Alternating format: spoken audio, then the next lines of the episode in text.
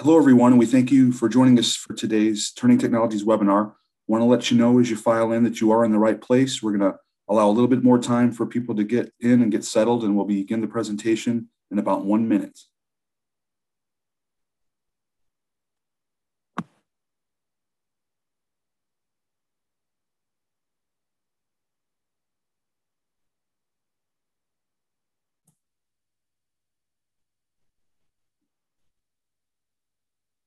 Again, we welcome those of you joining us for today's Turning Technologies webinar.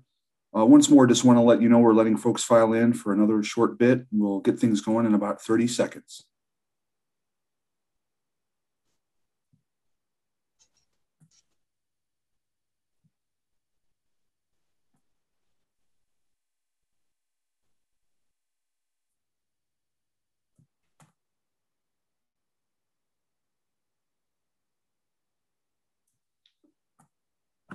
Hi, everyone, and welcome to today's Safety and Health webcast, How to Create an Engaging Hybrid Training Environment, sponsored by Turning Technologies. My name is Kevin Druley. I'm an associate editor with Safety and Health magazine, and I'll be moderating today's session. Thanks for joining us. We hope you all are safe and well amid the COVID-19 pandemic. In a few minutes, we'll start the presentation, but first I want to go over some preliminary items. The views of today's speakers and organizations are their own and do not necessarily reflect those of the National Safety Council or Safety and Health magazine. Any mention of a commercial enterprise, product, or publication doesn't mean the council or magazine endorses those items. At the end of today's webcast, we'll conduct a question and answer session. To ask a question, simply click the Q&A button at the bottom of your screen, type your question, and click the send button. Feel free to ask your question at any time during the presentation. You don't have to wait for the question and answer session to begin. We'll try to answer as many questions as possible, but because of the large number of participants today, we might not get to every question. Any unanswered questions will be forwarded along to today's speakers. At the end of the webcast, you'll be asked to complete a brief evaluation survey that will appear on a separate screen. We'll let you know more about that after the presentation. This webcast is archived, so you can access it after today's live event. To view this webcast and all of our past webcasts, go to safetyandhealthmagazine.com slash events. You may also receive a link in a post-event email. With that, let's go ahead and get started. Our speaker today is Catherine Stewart. Catherine is Chief Product Officer at Turning Technologies, where she specializes in leading cross functional teams in strategy creation and execution, market research, product positioning, and change management. She brings 20 plus years of senior leadership experience in the educational, publishing, and technology sectors and is passionate about expounding on the content revolution at tech meetups around the Bay Area. Catherine, we thank you for being here today. Whenever you're ready, go ahead and take it away. Thank you, thank you, Kevin, and, and thank you everyone for joining us today for how to create an engaging hybrid training environment. Very excited to be here and share with you some of the things that we've learned over the past 18 to 20 months through our clients and through several of our interactions with folks that we work with. We're going to start today by talking about the state of learning today that I'm sure many of you are very much in the middle of, aware of, or trying to figure out as we move along prior to COVID 19 and pandemics, I think all of us read and experienced that the industry had been trending towards single source online platforms. COVID 19 came along, accelerated this change. We realized we had multiple tools out there. We realized more than ever how important it was to keep employees, learners, students, participants engaged and at the forefront of their learning environment. But what we encountered during that time is that many of those solutions out there to accommodate moving towards the virtual learning that came into play during that beginning of that pandemic were falling short. I think all of us have probably experienced a little bit of the frustration of understanding how do we how do we track and manage attendance attendance becoming something very different than just a checkbox on a piece of paper or within a tool Attendance meaning, are you attending? Are you engaged? Are you there? Are you actually participating in learning? Am I, as the facilitator, getting through? Also, thinking a lot about how do we provide transparency with the learner? How do we engage the learner from a virtual standpoint, from a potentially in person standpoint, or a combination thereof? We also saw over the course, course of the last 18 months some diminished learning outcomes. What we've heard from many of our, our clients at Turning is that some of the things that they used in the past were not able to be used going forward. They were trying to do things that they had always relied on, trying to scramble to incorporate new tools, new solutions, and simply finding that their participants and their learners, their students were saying, this isn't working. We and at Turning, what we ended up doing is we actually brought folks together to talk about some of these things so that we could understand better why some of these things were falling short.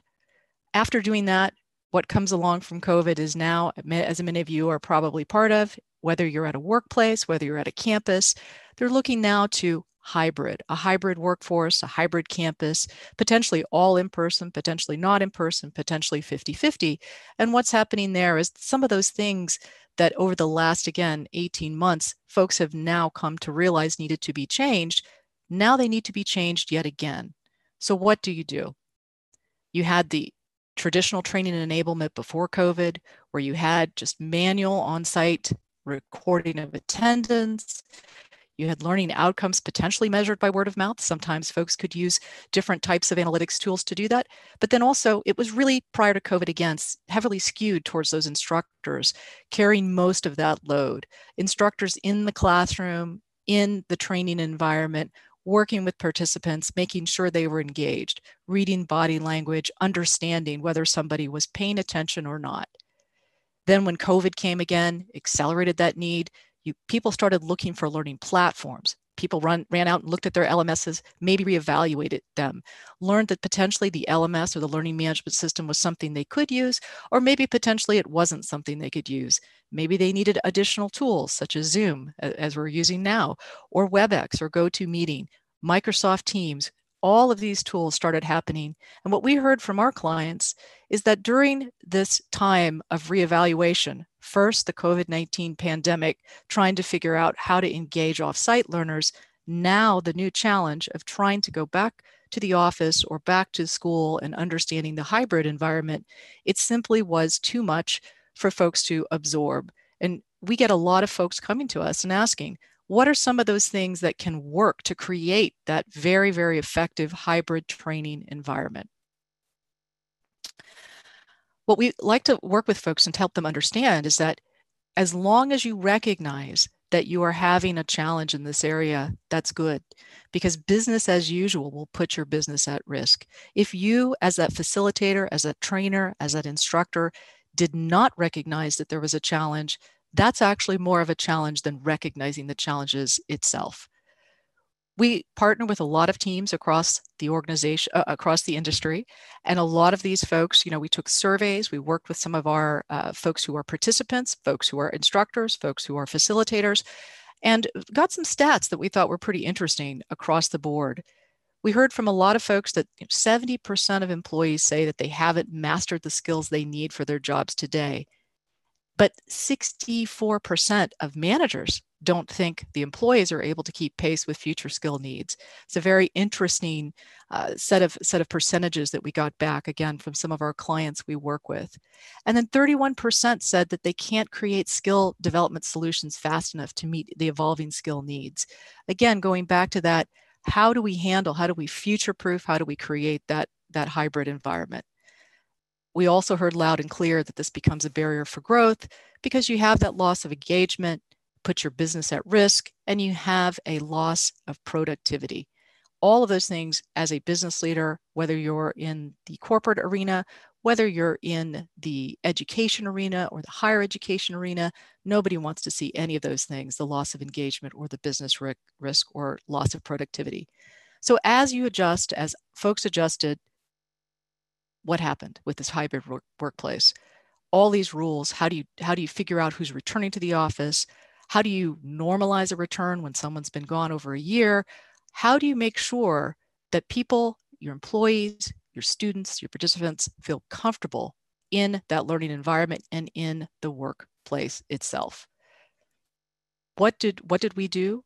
We then went out to several of our groups and we had some focus groups to talk about how are you meeting that new reality of the workforce dynamic? What are you doing to ensure that you have the tools and the skills and the capabilities needed to create that engaging hybrid workplace? And what was very interesting is we saw themes, five key themes that, uh, that came about after all of our discussions with both internal and external resources. And those five things are what we'll be covering in detail today because in, in an interesting way, these covered all of our verticals that we were engaged with. We're engaged in the corporate arena, we're engaged in government, as well as in the higher education and the K 12 space. And these themes came across loud and clear in these are the effective themes needed to embrace in order to create that effective hybrid workplace. And I think as we go through them, you'll probably find that you recognize one or all of them and you probably are finding that you are using a lot of these themes. You might be using them here and there, but maybe not thinking about them across the spectrum. So let's dive right in and talk about these five themes and talk about how they can help you create that engaging hybrid workplace. Number one is really make it personal. Really take inter, understand that employees will tie themselves and engage themselves to the learning in a much greater way if you actually make the content personal. What does that mean about making it personal? If you recognize that the folks in your course or your class are interested in certain things, try to tie that into the content that you're creating. Ensure that whatever tools you're using enable you to not simply use packaged content, but also enable you to be able to create your own content and add that content in in a way that will promote that rapid uptake of competency and skill development. What we had is, is a very interesting t- statistic from two of our clients in the corporate space who told us when they actually put in simply a little bit of personalization into their, their lessons or their assessments that they were using, they found that 67, that's 67, 67% of their employees got better grades, were more capable of passing, and actually started asking questions within the class itself. This was in both the virtual and the in person environment. We thought 67% was quite a high number. Uh, and again, that's from two of our clients, but very interesting stats there. And be curious if, any of you have seen something similar with adding this personalization in. The other, the other piece of it is really when you do personalize the feedback. So thinking about how you provide the feedback to the employee, to the learner, to the student, to the participant, and think about how that feedback is personalized. Everybody feels more comfortable, feels much more engaged when you actually can personalize the feedback and, and speak with somebody about it. So it's not just a number that appears.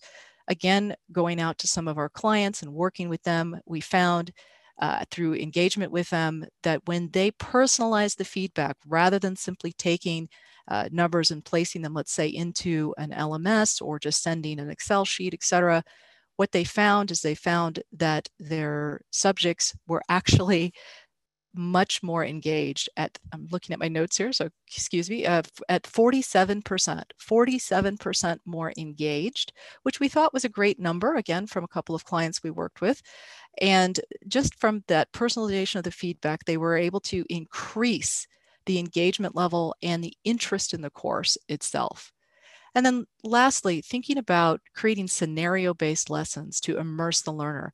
So scenarios, if you're choosing any tools or if you're simply just writing or, or writing your courses or you're putting them into an assessment format, think about a scenario. So if you're working with a group of electricians, you're working with a group of construction workers, or if you're working with uh, folks who are at nuclear power facilities, those folks probably don't want to see a, a scenario based lesson that is based on somebody who is selling ice cream uh, at the mall.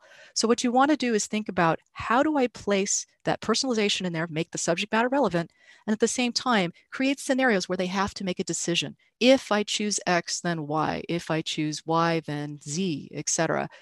Again, looking at some statistics there, and these are quite incredible 92%, 92% uh, in efficacy increasement for the outcomes of learners who are engaged with scenario based lessons.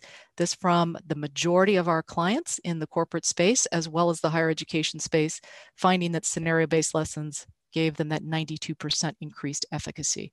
Really uh, exciting there and something to remember.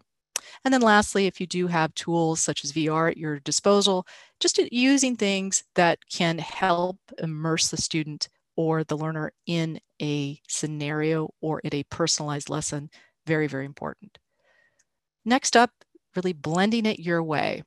So a lot of folks we work with came to us and said, what do you recommend? What's that ratio that we should have to have the interactivity, to have the on-site, the off-site? What, what do you what do you tell us? What should we do? And really what we tell them is the same thing you just saw on the slide about the personalization is there are it depends on the audience. You as the instructor you as the facilitator you know your audience. You know who you're working with. You know who you're you're helping to learn or get to that next level or achieve new skills and development. And we can't simply give you a formula to tell you what's going to work. So there's no magic formula despite what you read that oh i should do 80% this and 20% that and et cetera et cetera. But what we did find across the way is that if you follow what you know as an instructor as a facilitator if you follow what you know about your audience and you blend it and mix things up in the way in which you think is the best for your class that will work. When you deviate and try to follow another formula or someone else's formula it can be it, it cannot have the same outcome. And again, we worked with some of our clients and found that exact same piece that we had 84% of our clients who blended the learning their own way, meaning they used their own type of audience engagement. They did the live or the self paced assignments, asynchronous or synchronous, their own way, chose their own types of reporting and integrated tool sets. They mixed it up in their own way they achieved some spectacular results as opposed to those who really did go in and we had some statistics from some some learning uh, groups which i'm happy to provide to you uh, in the follow-ups. Uh, they followed those those mixes and, and did not achieve that same success. That 16% did not. So what we came away from is again looking for tools that are going to enable you to instruct those live audiences as well as remote audiences or to assign that self-paced learning from a central hub Number one, meaning you're not going to go to a bunch of different tools that are scattered. You're going to go through one central hub to get to those tools that are the tools you know work well. You're also going to think about your audience engagement and again, blend that live class or the self paced assignments with interactive assessments and virtual learning in the way you think your students, your participants need it. And then reporting. Reporting, very important. We'll talk a little more about that in a moment. But reporting needs to be focused on that performance and the engagement results at the individual class assignment and course level. Meaning you you should you shouldn't only have reporting at one level. You need to be looking for tools that offer that reporting at different levels so that you as an instructor you as a facilitator can provide that personalized feedback that we talked about in the prior slide in a meaningful way to your participants and then lastly again integrated tool sets, any tools you're working with should seamlessly plug in if you have an LMS or an LXP or some sort of custom solution, sometimes even your HR solution. Those tools that you're working with should plug into that so that you, again, do not have to stress and go to multiple different groups. Next up, we saw, and a theme I think we can all relate to, really give them a break. What we saw is that if you are providing courses that are one hour or 90 minutes in length, every 20 minutes, learners need some sort of stimuli that's greater than simple lecture. And what does that mean? It means every 20 minutes, you need to break up the lecture. And this again is for 60 minutes to 90 minutes. And this is from a very uh, well known study that you absolutely have to break up that lecture every 20 minutes. And it can be through assessments, it can be through quick polling. You know, if you take a quick poll and think about it, you know, keep folks from multitasking.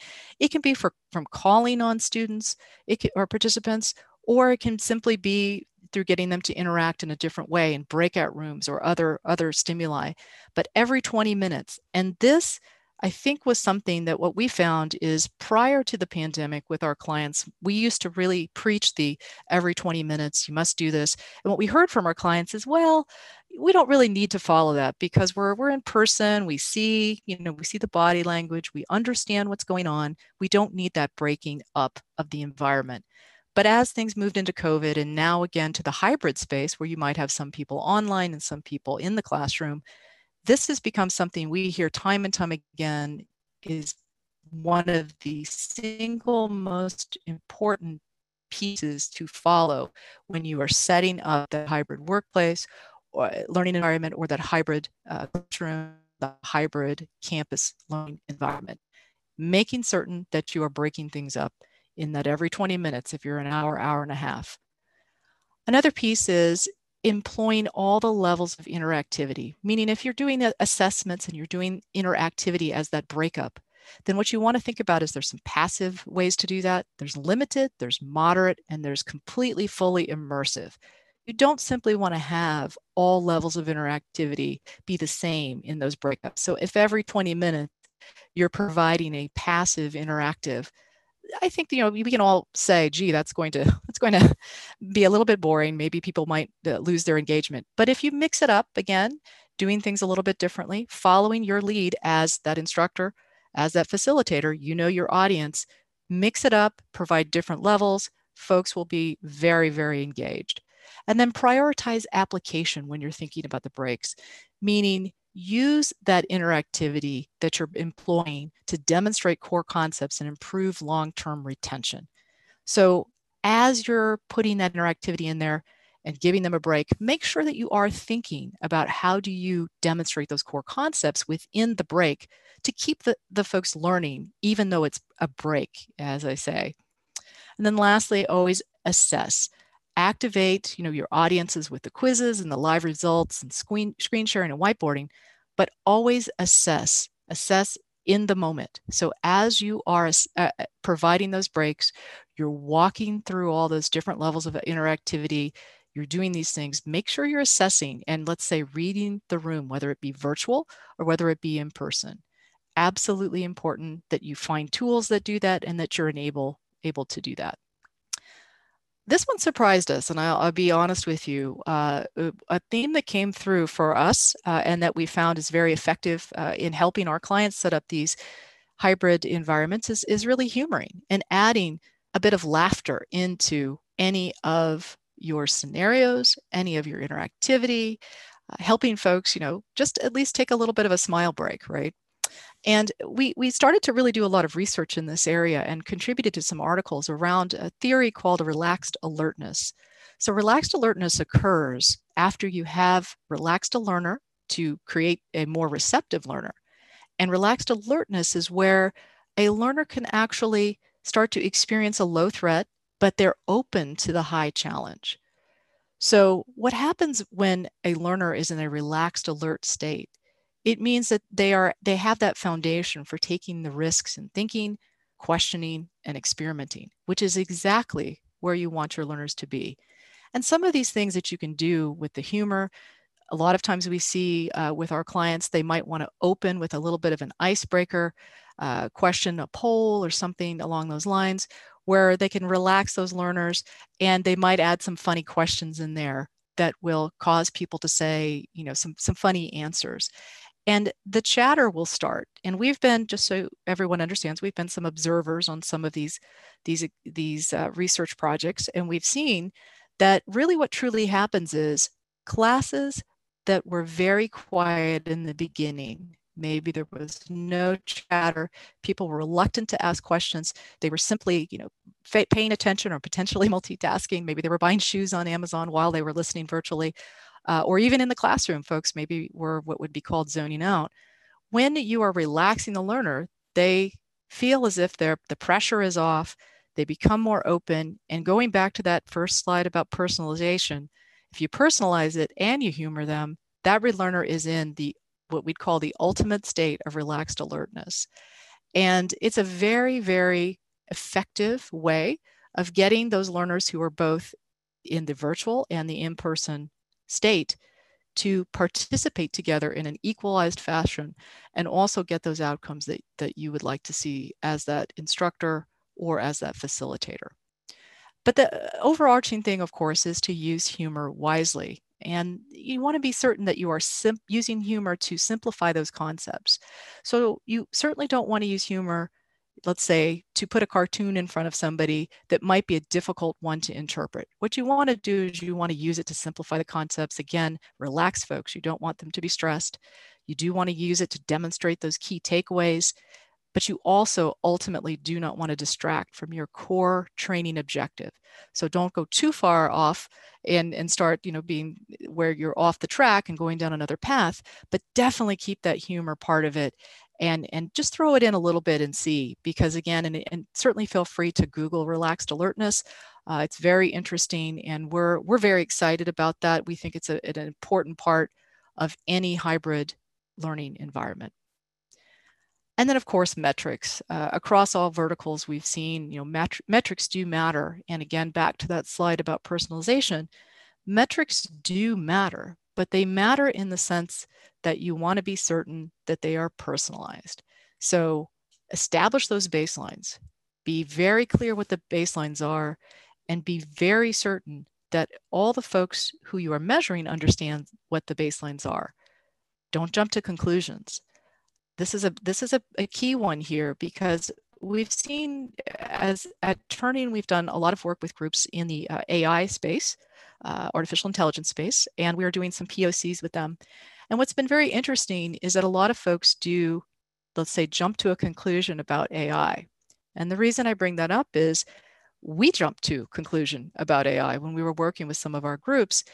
And we thought, wow, this, this is not going to be something we maybe want to go down or, or discuss because it could possibly be something where people are not going to feel comfortable with uh, the results or the outcomes from working using AI. But what was interesting is as we got in and we started to really work deeply with these groups, we realized that AI actually is quite uh, logical and interesting, and there's a lot of potential there. When I apply that same way of thinking to thinking about the metrics and thinking about how your learners are engaged with the content and what they are actually you know absorbing and doing. And if you see things you see trends through those metrics you want to make sure you speak with your learners. You want to make certain that you you talk with them and understand maybe the content is not engaging maybe the content isn't reaching them. And again going back to breaking things up giving folks a bit of, of break during every 20 minutes you can assess that right? You can assess how things are actually performing how your lectures performing. You can assess how your assessments are actually performing and really understand that pulse of all of your learners in the class or in the session if you do that breakup. So again, don't jump to conclusions based on certain metrics. And then be patient. Base, being patient is something we've heard from our clients is probably the most difficult thing. I think when we first went into the pandemic, we heard from most of our clients that again, things weren't working. They weren't working the way that they'd always been working and they needed our help. They, they wanted to know what we could do to help them get things back on track from a learner perspective. And we encouraged everyone to be patient. Be patient, try something, but it's not going to change overnight. Sometimes, let's say in the case of humor, you might see an immediate uh, result. But some of the statistics that I mentioned earlier from some of these studies that we've done with, with our clients those have been long-term projects over the past 18 months. They are certainly not statistics that we would pull from, from one or two sessions. We've really been going and working with groups for at least 14 of these 18 months. And every day we still you know, look at these results, we look at things, we tally them, we review them, we discuss them, and we make sure we're not making assessments that are based on, you know, quick judge or, or anything like that. So very important again. And it's also important to help you under help the learner understand that the learner also should be patient. Change won't happen overnight. Maybe a learner was great in the classroom, but they were they're they're challenged by the virtual scenario. So it's okay. You can work with the learner, help the learner understand some the ways in which they can improve. It's okay. Patience is, is definitely here something that is a theme throughout. And then defining those effective outcomes. I'll say that this seems like something that you hear probably quite a bit. Everyone thinks, well, uh, we do have effective outcomes. Well, through our surveys that we've done, we've found that a lot of learners, and I say a lot, um, I will give you a stat here. It's 52%. 52% of the learners we have spoken with said that they were not clear what an effective outcome was for their courses, for their classes. uh, for their sessions. And I think that's important when you think about it from a perspective of the virtual space, which is challenging in its own. But then when you bring in both the virtual and the in person and you create the hybrid space, it's in, even more imper- important that your learners have an effective outcome that's defined and that you look at those outcomes across all the different industries. You weigh those against your organizational goals, potentially against your class goals, your personal goals, depending on the type of course you're teaching, and then also make certain that those outcomes are defined and that they are visible.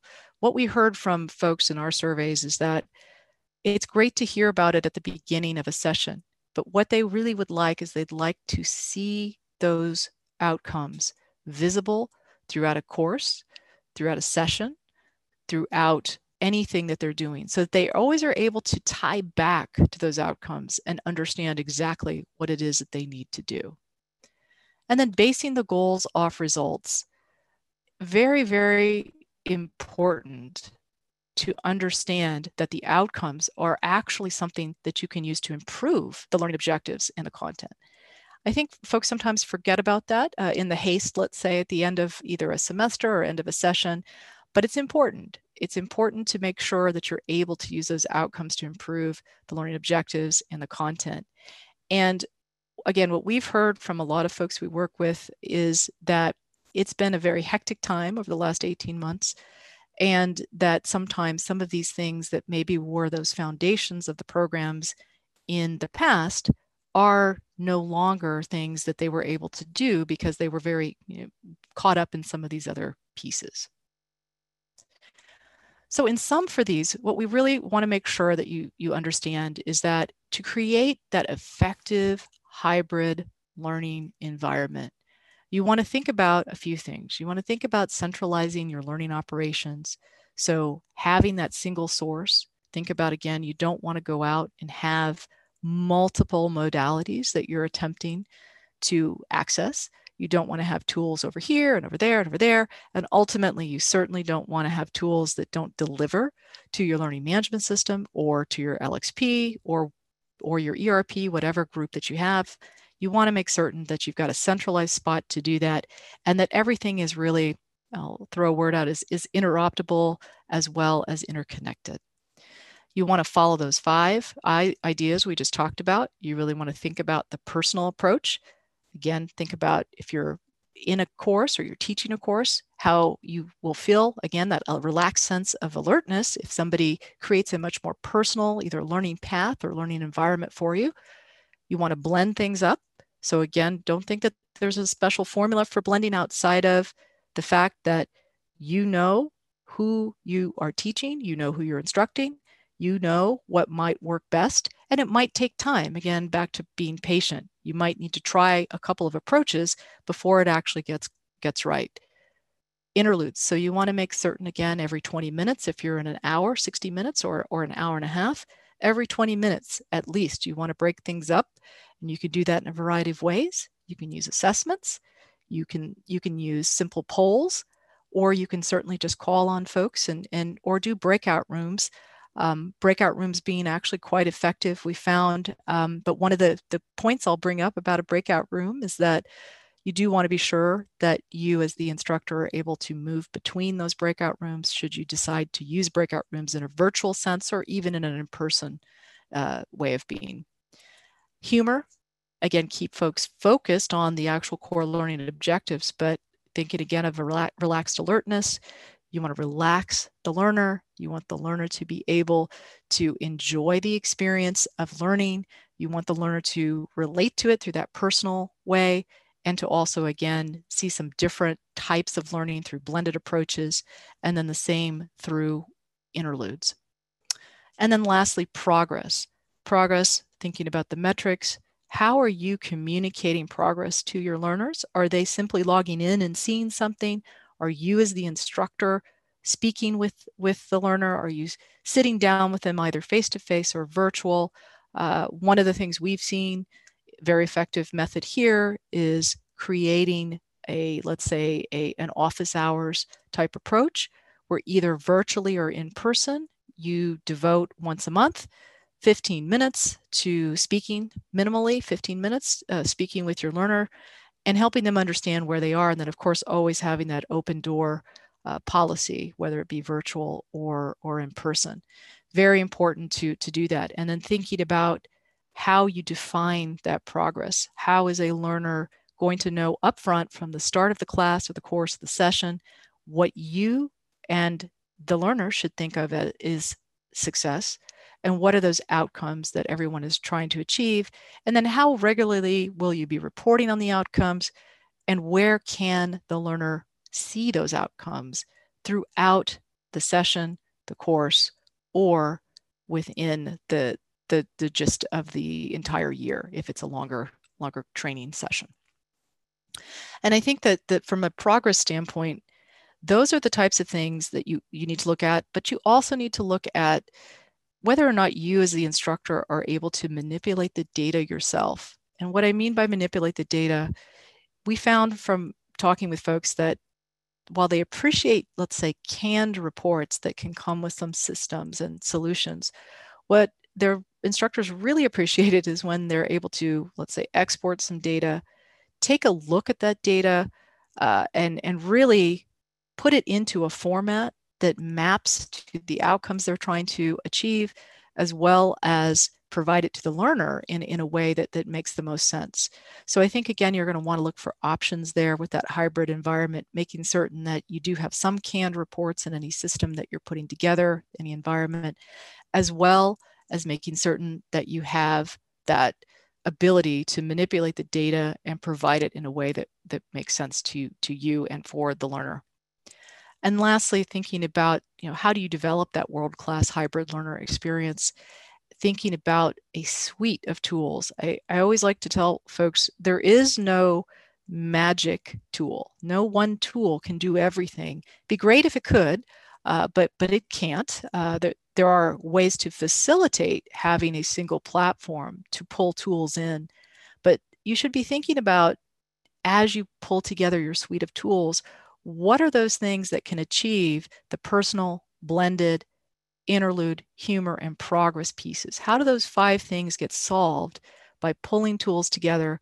And ultimately, how do they get solved by not having to open multiple tools in order to achieve results? Very important to do that. And then thinking about the tools that you have in place already at your organization, whether they be human resource tools, whether they be eh, LMSs or LXPs or something else. You might sometimes folks, you know, use Slack or Microsoft Teams or any of those types of things like Discord, some folks use. Uh, how, how did those fit in to your learner strategy? And what we like to, to do for some of our clients in the world-class learner experience area is a lot of times we will provide Uh, we'll come in and we'll we'll take a look at the situation and say okay here's what here's what you guys have. We do some interviews with folks and we'll go through that and then we'll map out what we think would be the best learning ecosystem for that organization. And we like to do this for a few reasons right? Number one we, we love learning and we love to help folks enable learning at all levels. And number two it's a great experience for not just us, but also for folks who, who are employing us to do so. So I'd like to, to just really touch a little bit on that, that when was the last time, as you can just think in your mind, that you did take stock in all of the tools that you have at your disposal for learning and engagement? And thinking even just about post it notes and whiteboards, those physical tools as well as the virtual tools, we've we've worked with some folks where what we come up with is there there can sometimes be a list of 50 or 60 different tools. And as you dive deep into that and you look at it you start to realize do we need those 50 to 60 tools? And then how do those 50 60 tools map back again to the five the personal the blended the interludes the humor and the progress? How does that how do those tools map back to that? And how do you get to where you really have a t- one tool that works with a platform. And then that platform might have some other tools with it, but you're not accessing 50 or 60 tools separately. It's a, it's a, it's an interesting thing. And it's something that I'd say I would encourage you to do uh, with your own organization if you have a chance. uh, sit down and really sometimes it's fun you know we like to tell folks just ask your management team or ask the folks who are responsible for training just let's let's do a quick uh, whiteboarding exercise name all the things that you use to help train your teams and give folks you know 10 minutes to do that. And it's interesting what you'll come up with because there may be tools that quite frankly you don't even know are being used in the organization. Um, and so we would encourage you to do an exercise like that really look to pare down your tools think about it more in term of a, terms of a platform maybe one or two platforms that incorporate tools integrate and then move uh, move you into a situation where you're able to provide things through a centralized source and I think actually we are at uh, an early end. Um, so I am, um, I'd like to thank everybody for coming and I'll turn it back to you, Kevin, if there's any questions. Certainly, no, excellent, great job, Catherine. Thanks for your your insights and expertise. Uh, before we do start that Q and A, just want to remind everyone of the evaluation survey that we're asking you to complete. The survey will open in a different screen after this presentation we really appreciate your input. Um, it'll help us improve future webcasts. And again, we thank you for taking that extra time to offer feedback.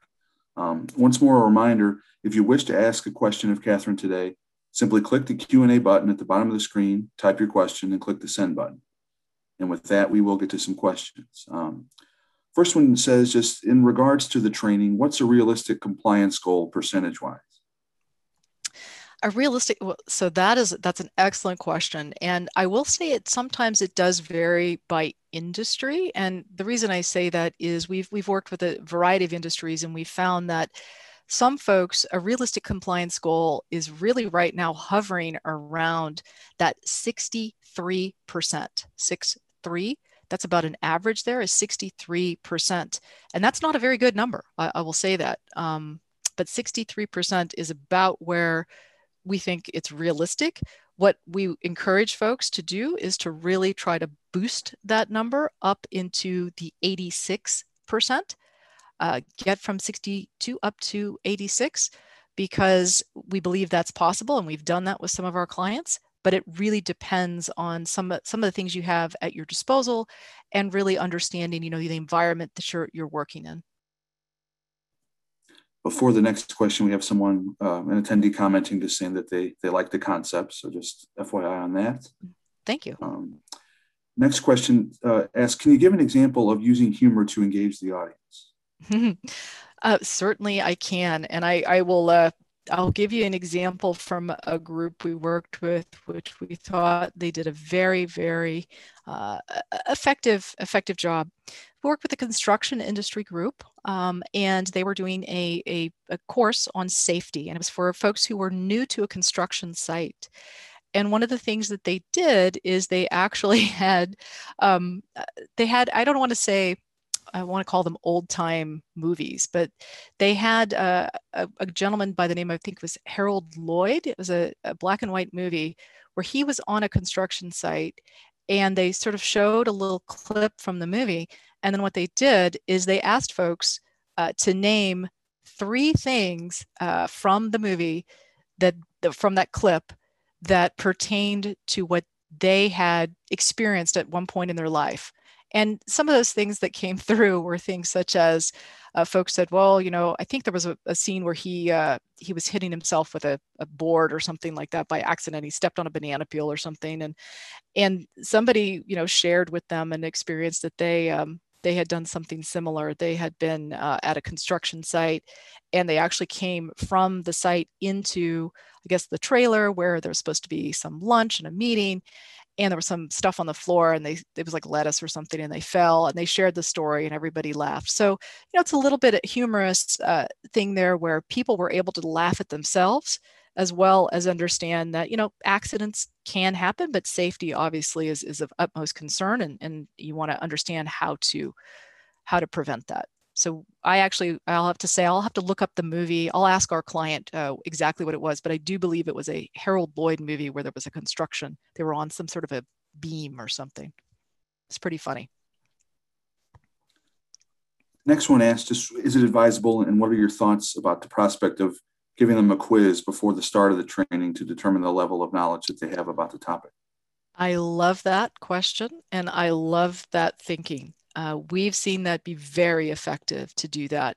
The only place we've seen it not be quite so effective is we do a lot of work with some, um, I'd say, uh, we'll just say the, the JROTC. Uh, and uh, they they said that they don't they don't particularly like to do that. Prior it's not been effective there.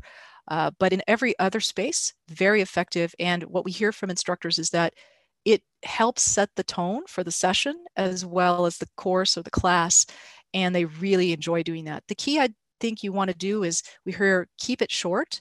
Uh, generally, it's a five questions we've heard really is the maximum you want to ask folks because you don't want folks thinking, oh my gosh, I'm taking a test beforehand. Um, and then secondly, what you want to do is you want to think about how in advance do you want to do that? Do you want to do it a week prior to something starting? Do you want to do it right there as you get into the class? Uh, what we've seen is when folks do it uh, up to two days prior to the start of a course, that it's been very effective. Sometimes when you do it in the class, not quite as effective. You mentioned near the beginning of the presentation the use of VR. Uh, have you used VR for training and how did it go? I also love this question. VR is something we are exploring in great detail. We've been looking into, there are some cameras out there I'll, I'll share with you uh, that will you're able to do almost like a 360 VR view uh, that exports as an MP4 and that is viewable with either a headset or not a headset. We're currently working with a couple of electrical power groups to do some things on disaster preparedness with VR and we're in a proof of concept with a couple of them. And i'm very excited about it. I think the potential for vr is great. I know a few years ago you know everybody said vr vr vr and then everyone found out wait vr you've got to buy all these headsets and they're expensive and it's difficult to get the technology. But now with some of these cameras that, that you can buy we're seeing across the board a lot of medical manufacturers and a lot of uh, like electrical unions et cetera. Those folks are really looking to this for a disaster preparedness scenarios. They're purchasing these cameras and they're really wanting to again immerse those learners in in certain st- scenarios. We also work a lot with the military and we're seeing that there too. So yes we're very involved with vr and we're, we're excited about it before the next question we're uh, going to give a shout out to an, an attendee uh, Lorraine. Uh, she might be saving you some work catherine she believes that the movie that you're referring to might be safety last. Um, that is um, it. Yes. Okay. Right. Thank you. Uh, not, not not so much from the from the early 20s, but I'm I'm a I enjoy some movies myself. I just got on the IMDb, and yes, it it matches up. A boy a boy leaves his small country town and heads to the big city to get a job. As soon as he makes it big, a sweetheart will join him and marry him. His enthusiasm to get ahead leads to some interesting adventures. So the the scene you're talking about probably would would fit the bill. That is it. You did save me some work from going back to our client. Thank you. Um, next question. The attendee says, I do a lot of new hire orientation, training people for the first time in WebEx, et cetera. So using a whiteboard or poll takes a lot of prep time and we can't do pre-learning assessments. So just with that, how do you balance using engagement activities online with a, a new learner's familiarity with the blended platform?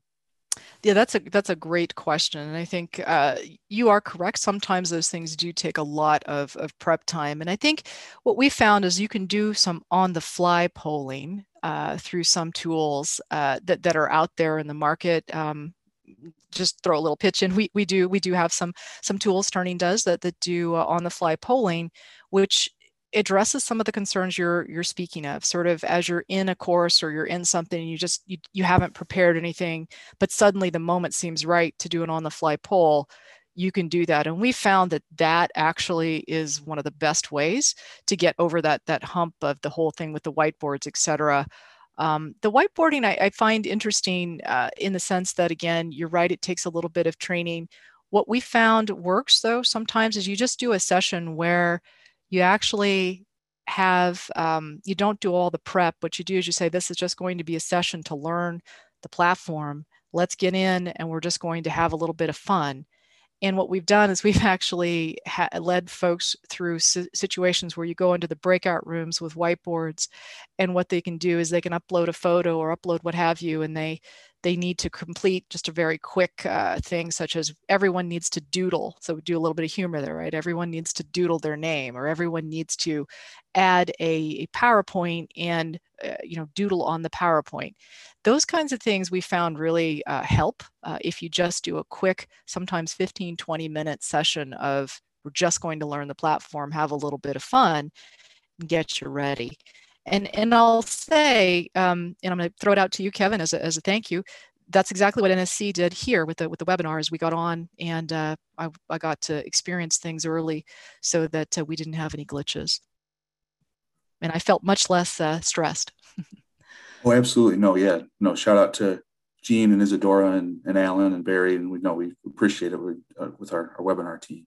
Um, next question is, is asking if you wouldn't mind, Catherine, to backtrack a little bit. Uh, attendee indicates uh, they're having some technical difficulties and seeing if you could maybe review um, some of your answers to the earlier VR question.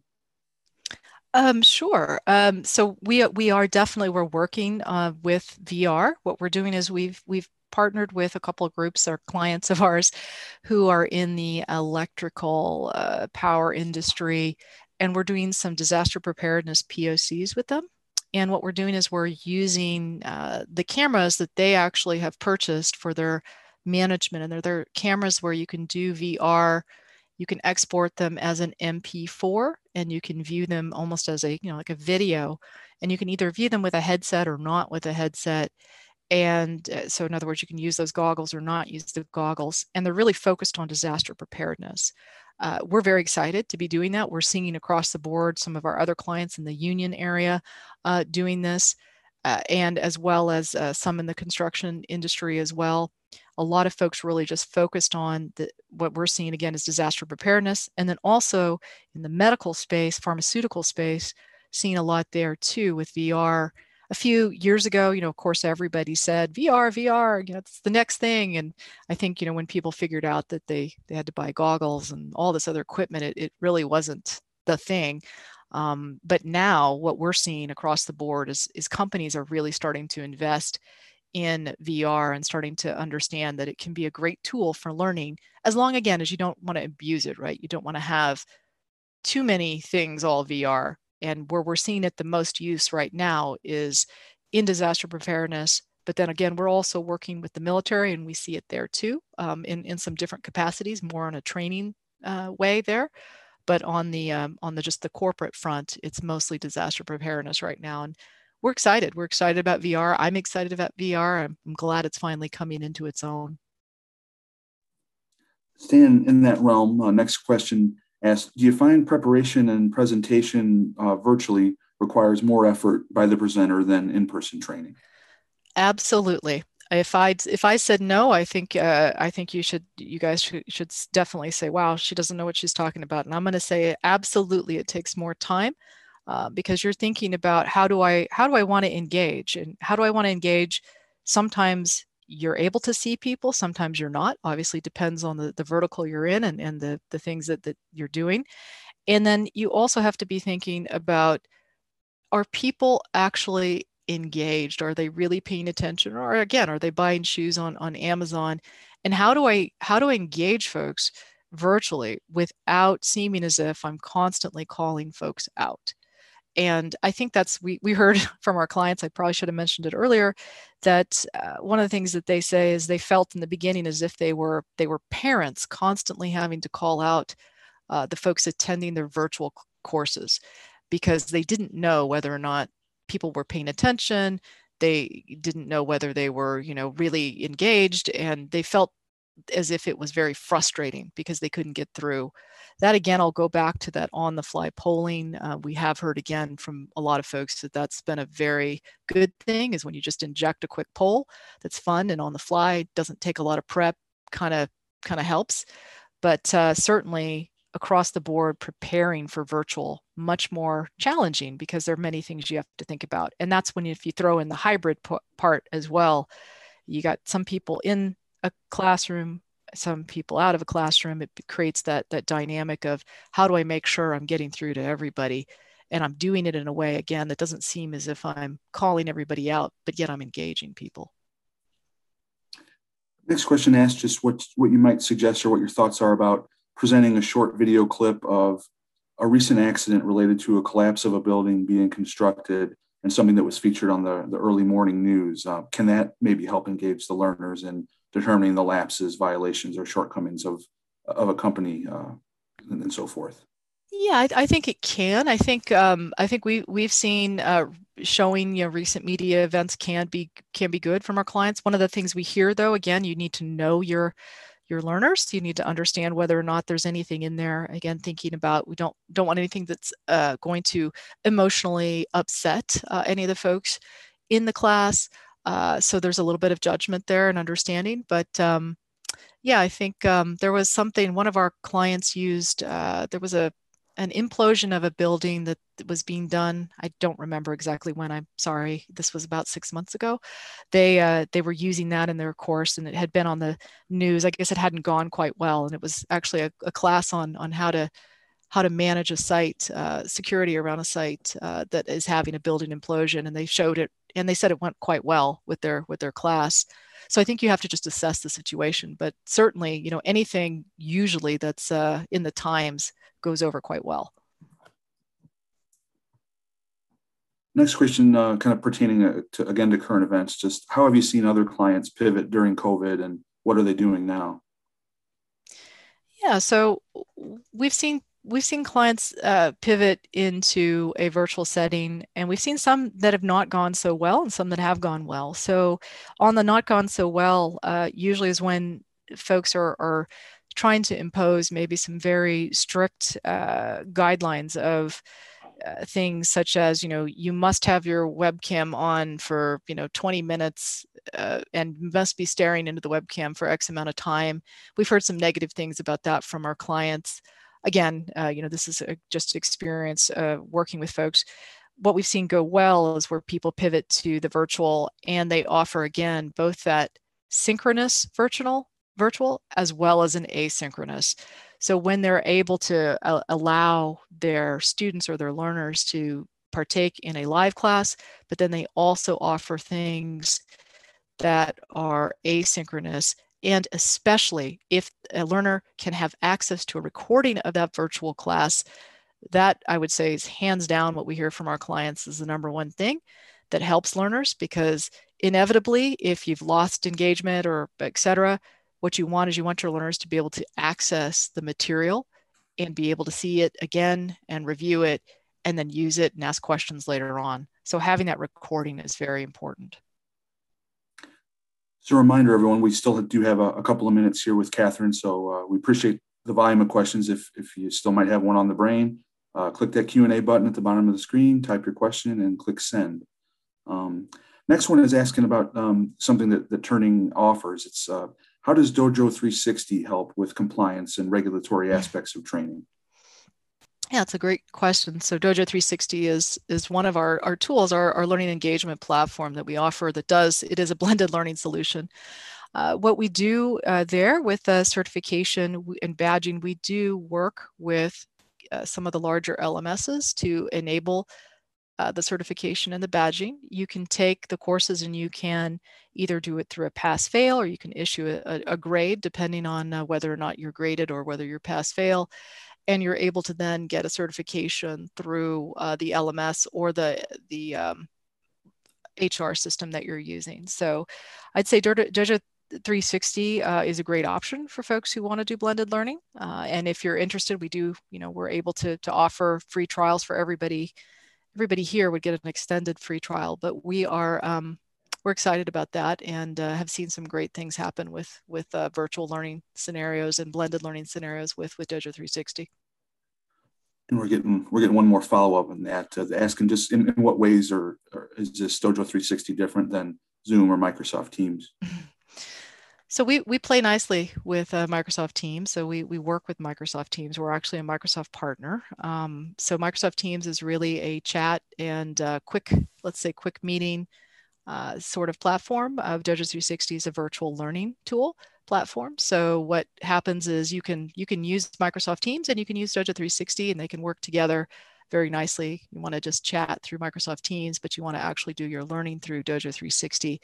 Uh, with Zoom, very different as well. Uh, with Zoom, you're going to get obviously polls and things like that. But with Dojo 360, the, you can use your own PowerPoint and it's actually integrated into Dojo 360. So all the analytics, everything that you get from people answering those polls or people answering the assessments or the quizzes or the word clouds or any of those things, that's all embedded within the tool itself. And then you can export that and or push it directly to your LMS. Well, as we as we do wind down, uh, Catherine, you, have been quite thorough. Uh, anything left unsaid as, as we wrap up today? I just again I want to thank everyone for joining. Uh, very excited to to be here and thank especially NSC as well for allowing us to to provide this and wish everybody well on on their their learning journey and uh, creating their courses in their hybrid environments. It's a challenging time in in in the space, but at the same time, it's an exciting time. It's a very historical time, and I think there's a lot of great things out there happening. And want to commend everybody for for doing what you do. So thank you. Well, no, we we thank you in turn. Uh, unfortunately, we have run out of time today. Uh, sorry we didn't get to everyone's questions, but uh, any unanswered questions will be forwarded on to, to Catherine. Um, once more, we hope you take the time to fill out the evaluation survey and provide your feedback. Uh, with that, we end today's Safety and Health Magazine webcast. I'd like to thank Catherine Stewart, everyone at Turning Technologies, and all of you who listened in. Thanks and have a great day.